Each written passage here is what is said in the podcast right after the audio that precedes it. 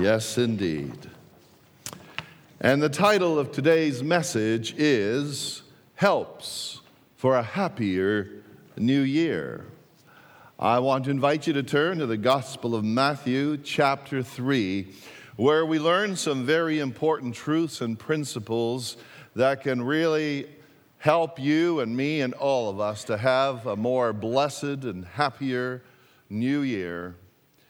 Here is what the Word of God says from Matthew chapter 3.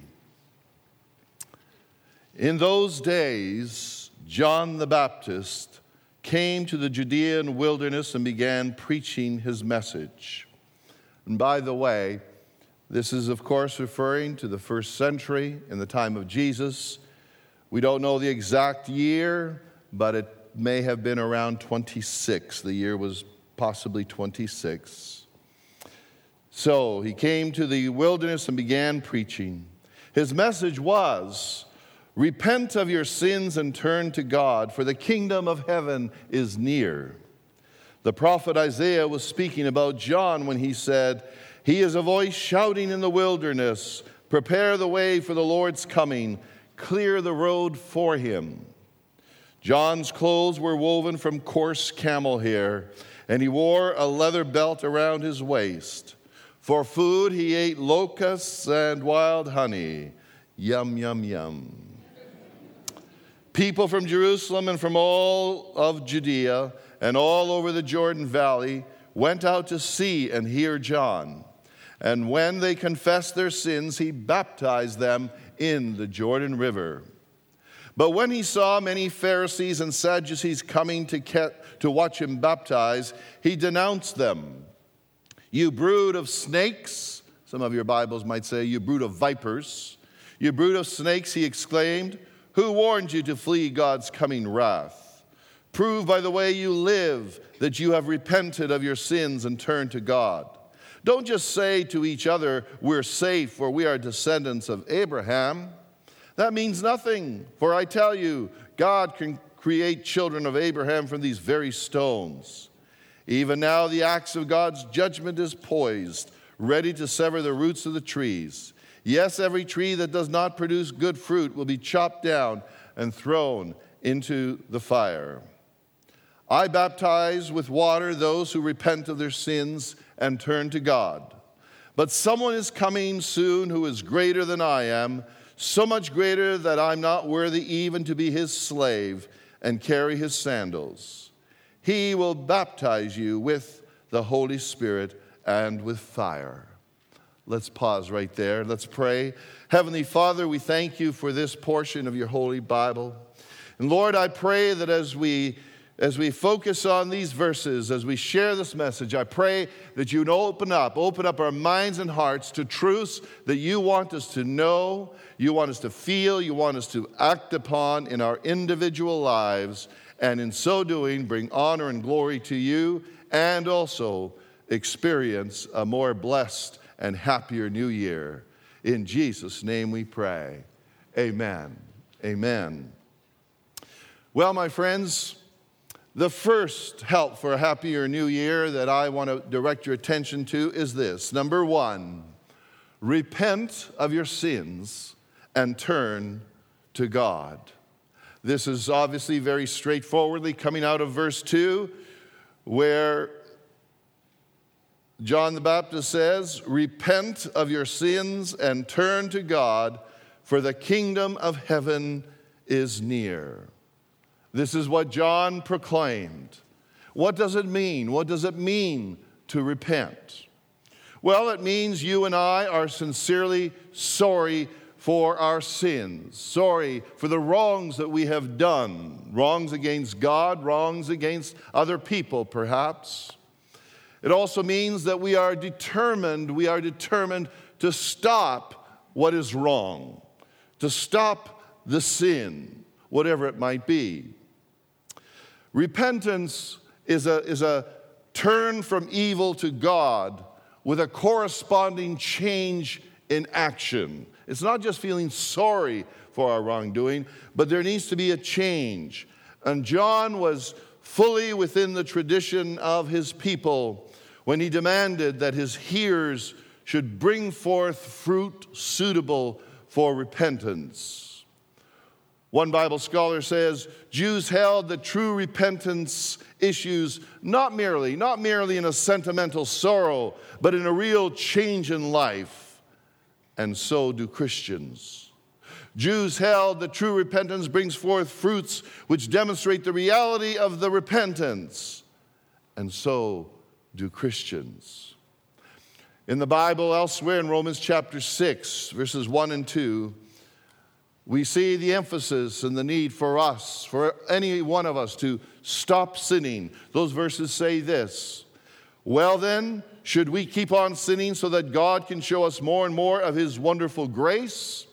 Of course not. Since we have died to sin, how can we continue to live in it? That's what the Word of God says. To repent also means that we are willing to sincerely ask God. This is all tied up together. Means we're willing and wanting to ask God to forgive us for those sins. Let's go back to, uh, to Matthew 3, verse 2, once again, where you see it on the screen as well. Read it out loud in unison. Repent of your sins and turn to God, for the kingdom of heaven is near. Now, what does, what does for the kingdom of heaven is near mean? Well, we could have a very long discussion on that, but essentially, I believe it could mean this it could mean your connection.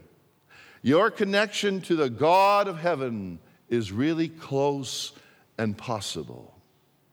It could also mean that God's rule, God's rule or God's sovereignty in your life can happen very soon as you repent as you surrender your heart and life to the Lord. And so here's the question Have you repented of your sins and turned to God? It's so wonderful.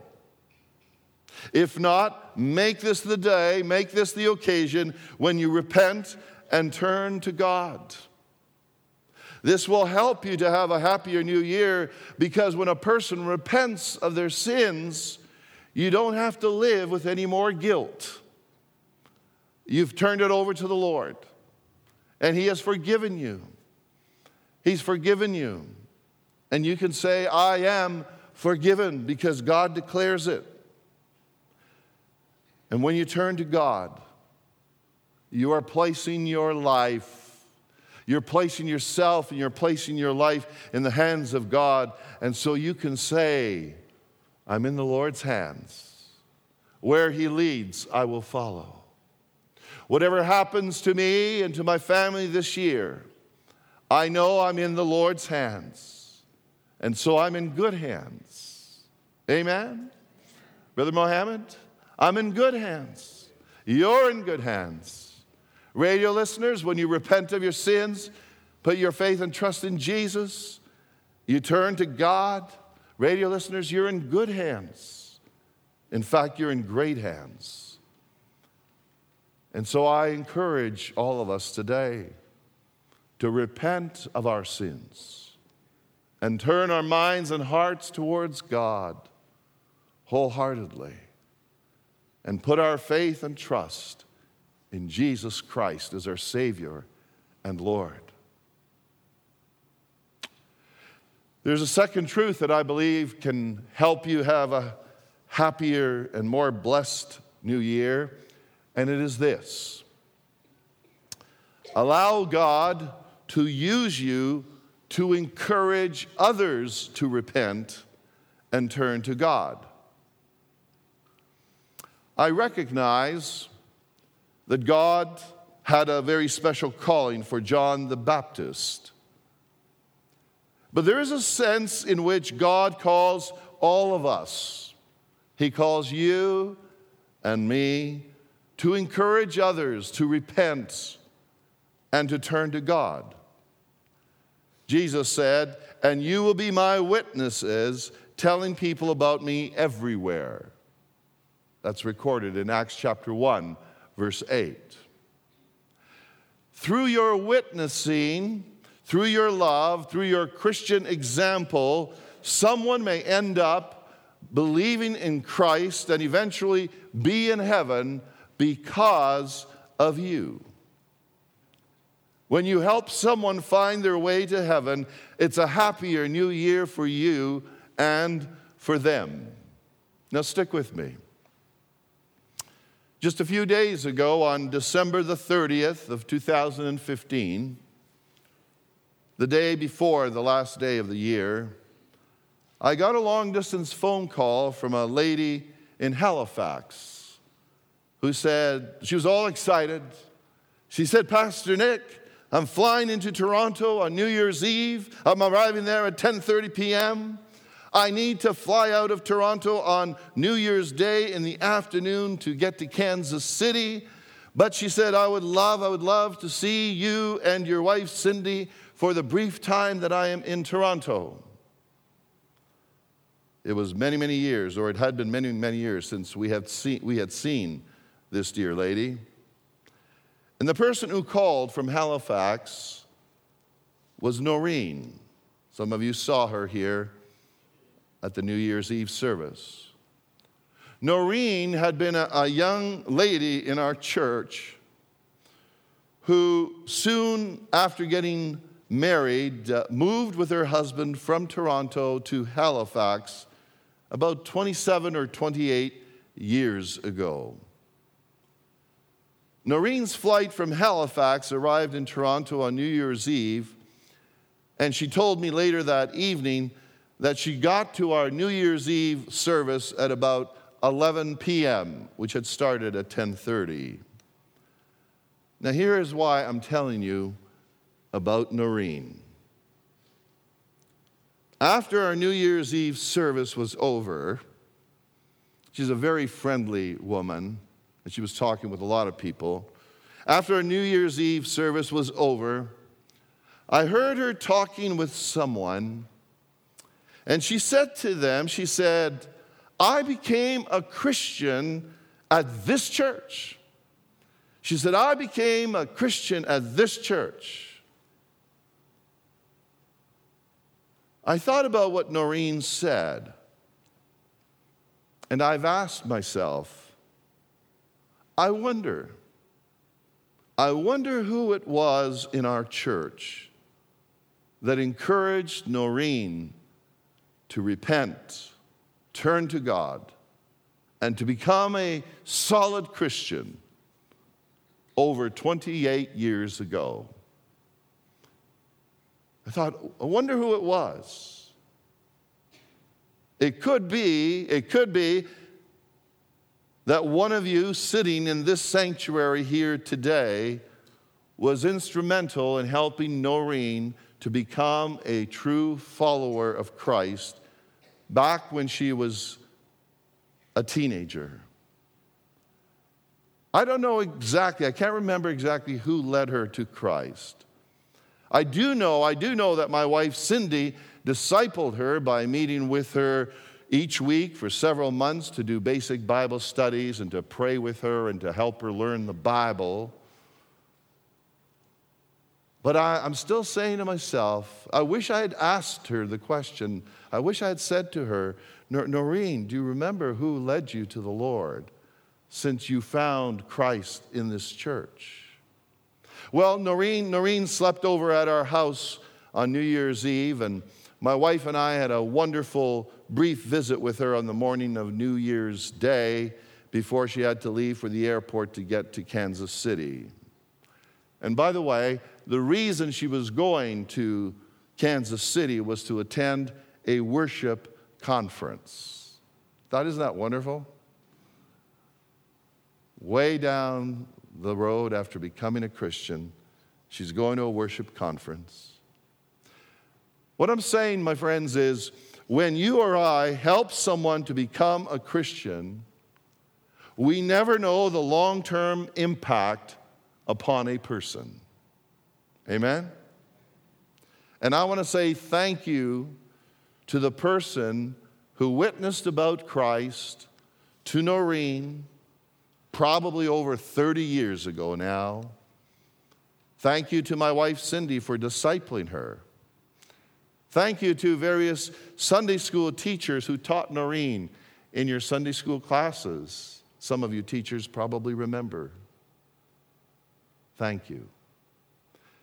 And I want to say to us, let us open up our minds and hearts throughout this year and say, Lord, I want to allow you, I want to allow God to use me to encourage others to repent and turn to God and put their faith and trust in Jesus Christ as Savior and Lord. Amen? Amen. Let's move along. Here's a third help for a happier new year, and it is this. Read it, with, read it from the big screen with me. Get rid of selfishness and self indulgence in your life.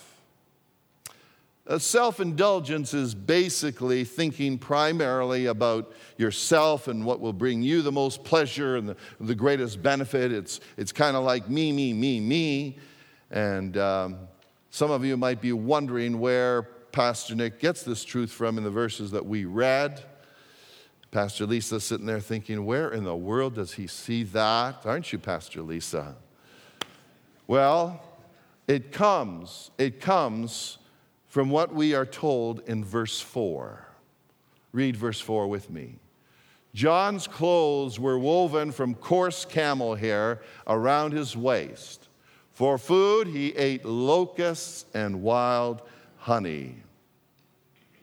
Now, what verse 4 basically tells us is that John the Baptist lived a very simple life.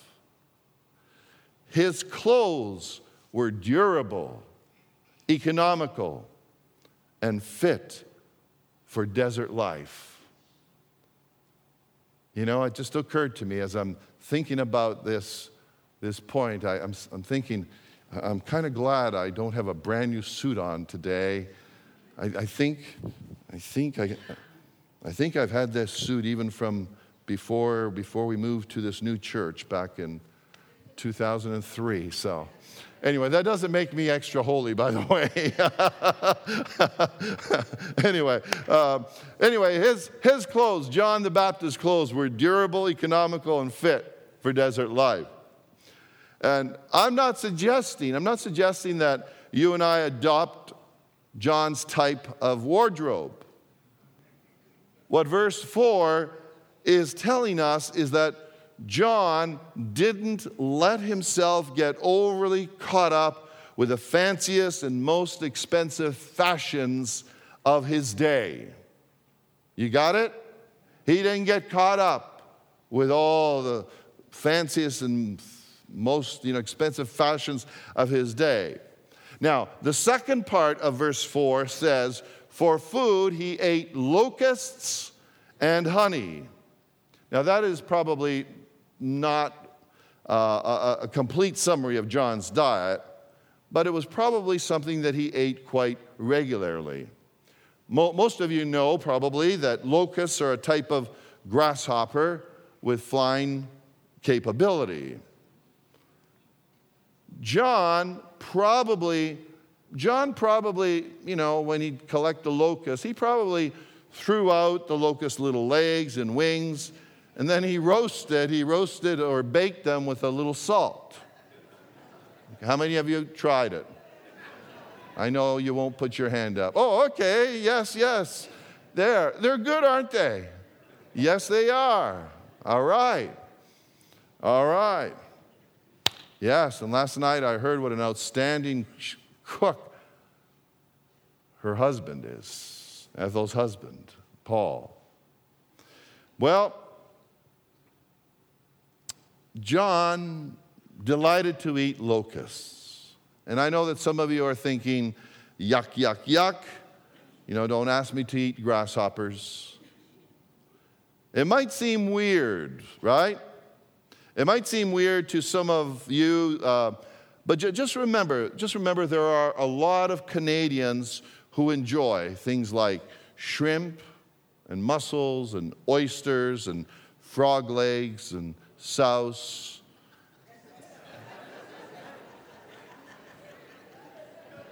and oxtail.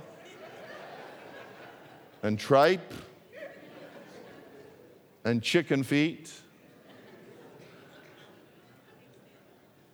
and other unique foods, right? Uh, just for your interest, even today, Arabian tribes love eating locusts, and also dried, dried locusts can be bought in some supermarkets in North America. If you want to know where, you just talk to Sister Ethel here. She maybe knows. She can, she can connect you with the freshest locusts. Okay? Now, verse 4 further tells us that John ate wild honey. This would have been the, the wild honey of bees found freely in the wilderness. Well, as you think, as you think about John the Baptist's clothing and his diet, the main point is that by means of his simple lifestyle, John was a living protest. Do you get this? He was a living protest against all selfishness and self indulgence. That's, that's what his dress and that's what his diet is saying. Now, I'm not suggesting we adopt John's clothing or diet, but I believe, I believe that John's example should inspire you and me to get rid of selfishness and self indulgence. Amen? Come on now, right? When you and I practice, when you and I practice unselfishness and generosity towards others and towards the Lord's work, I believe we will have a happier new year. Amen? I really believe that. Well, there's a fourth truth that can help you and me to have a happier new year, and it is this. Number four, walk the talk. walk the talk. This is, this is what John told the, the, the group of uh, Pharisees and Sadducees, starting in verse 7. Look at it. But when he, John, saw many Pharisees and Sadducees coming to watch him baptize, he denounced them. You brood of snakes, he exclaimed. By the way, don't make it standard practice to talk to people like that. Okay? Who warned you to flee God's coming wrath? Here it is. Prove by the way you live that you have repented of your sins and turned to God. Don't just say to each other, We're safe, for we are descendants of Abraham. That means nothing, for I tell you, God can create children of Abraham from these very stones. Eh, he refers to them as, as snakes, by the way, or, or however your Bible translates it. But John, John was acquainted with the desert snakes. Though these snakes were rather small in size, they, they were deceitful. In fact, at times, at times it was easy to mistake these little snakes for dead branches, and suddenly they would strike. They would surprise people and they would strike hard and badly. And uh, it's important for us to notice what verse 8 says. Read it out loud with me. Prove by the way you live that you have repented of your sins and turned to God. Dr. William Hendriksen shares this beautiful insight as he says this. He says, Repentance, if it is to be genuine, must be accompanied by fruit bearing. A merely outward confession of sin will never do. A mere desire to be baptized as if this rite were a wonder working charm has no positive value.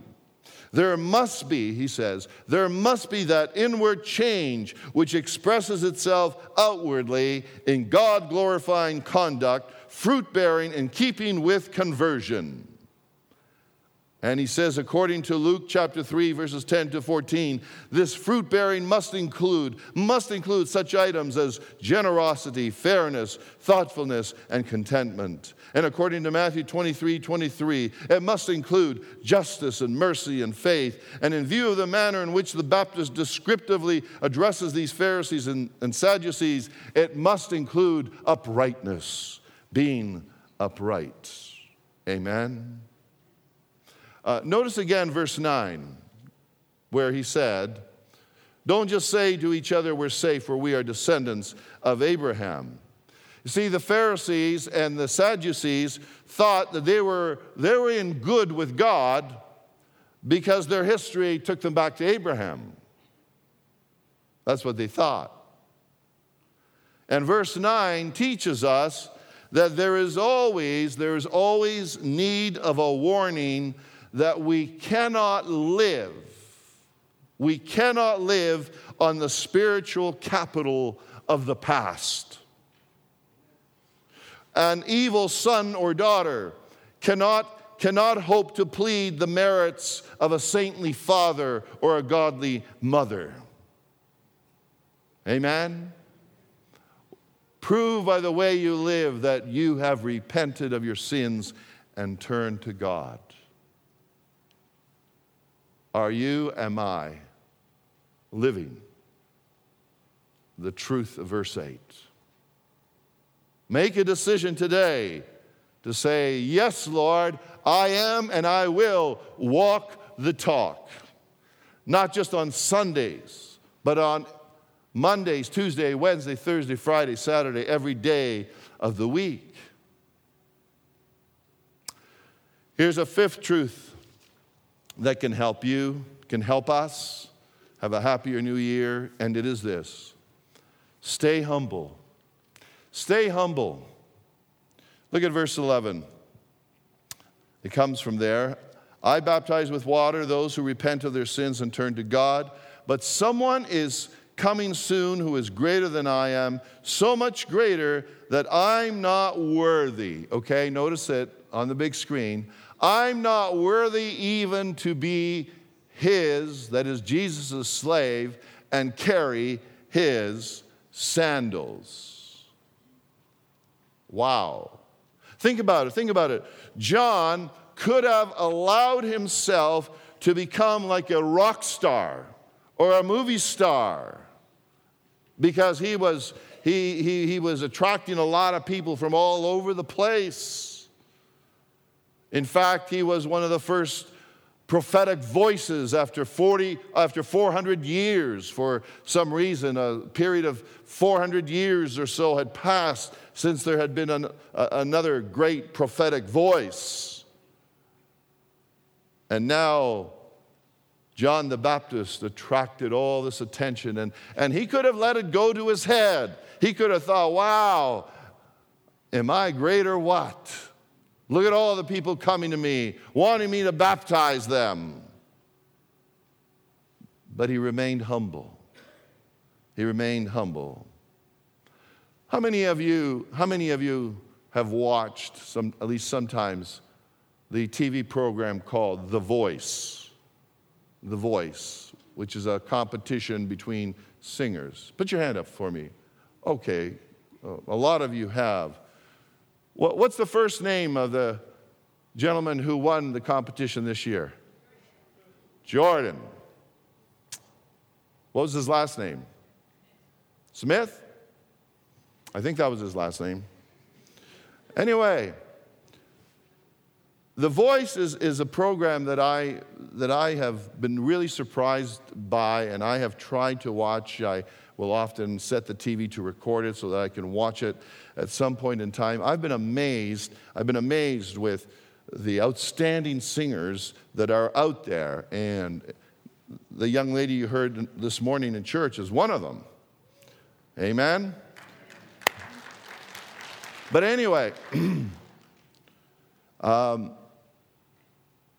when, when, I, when I saw the first episode, I think it was the first episode of The Voice this year, and I saw this young man sing, saw and heard him, I'm pretty sure I afterwards said to my wife, I said, honey, that young man has a serious chance of winning this whole competition. He was just outstanding. And what's also wonderful is he turned out to be a Christian gentleman. He, he, he sang several hymns in the competition, and, and the crowd went wild. I thought, how are they going to respond to him singing this beautiful hymn? And, and they were thrilled. They were thrilled.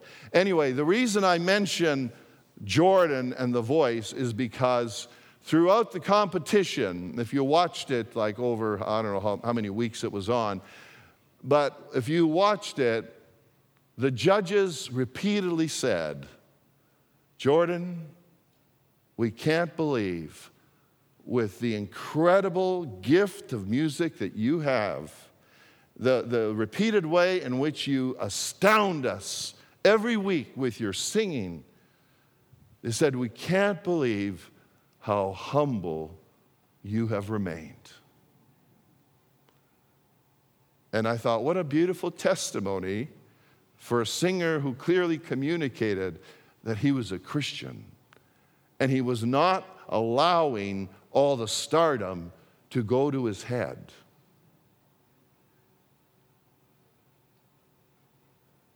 Praise God. Praise God. So I want to say to you stay humble. There is something beautiful about a person who is humble. It's wonderful to have great accomplishments, but through the journey of life, stay humble and say, Thank you, Lord, for whatever you allow me to accomplish. And here is the sixth and the last truth I want you to share. I want to share with you as another help for a happier new year, and it is this seek to be baptized with the Holy Spirit. And this comes from the latter part of verse 11, where John the Baptist says, He, referring to Jesus, He will baptize you with the Holy Spirit and with fire. He will baptize you with the Holy Spirit. The word, the, the word baptize basically means He will immerse, just as when we baptize for repentance, we immerse someone in the baptismal tank. To be baptized with the Holy Spirit is to be immersed in the Holy Spirit, to be filled with the Holy Spirit.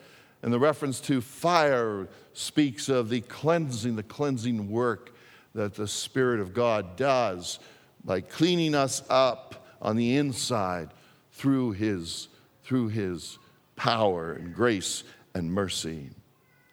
In Acts chapter 1, verse 5, Jesus says, John baptized with water, but in just a few days you will be baptized with the Holy Spirit. You will be baptized. My friends, I want to encourage each of us, each of us to say, Lord, Lord, I want to be baptized with your Holy Spirit. In the Church of the Nazarene, we believe that, that the, the main sign of being baptized, the main sign of being filled with the Holy Spirit, is a deeper and greater love and devotion to our Lord and a greater and deeper love for other people. It's a part of holiness. It's a part of be holy as I am holy, says the Lord. And so I want to encourage us to say, Lord, baptize me with your Holy Spirit, or fill me with your Holy Spirit. And Lord, I want to live my life throughout this year in and through the presence and the power and the purity of your Holy Spirit. Amen. Let us pray. Dear Lord, thank you for the truths that we uncover, and there, there are so many more truths in this passage. Thank you for the truths that we uncover from this part of your holy Bible. And Lord, I pray that you would use one, two, three, four, five, or six of them to make a spiritual difference in the lives of your precious and wonderful people gathered here at Rosewood Church of the Nazarene. I pray that you would use these truths to make a difference in the lives of our wonderful radio listeners across Toronto and beyond. Thank you, Lord, for the fact that we can have a more blessed and beautiful and happy new year. And I believe, Lord, that you can use these truths to enrich our lives not only today and tomorrow, but throughout each week of this year. Let it happen, dear Lord. Let it happen. In Jesus' name we pray. Amen. Amen.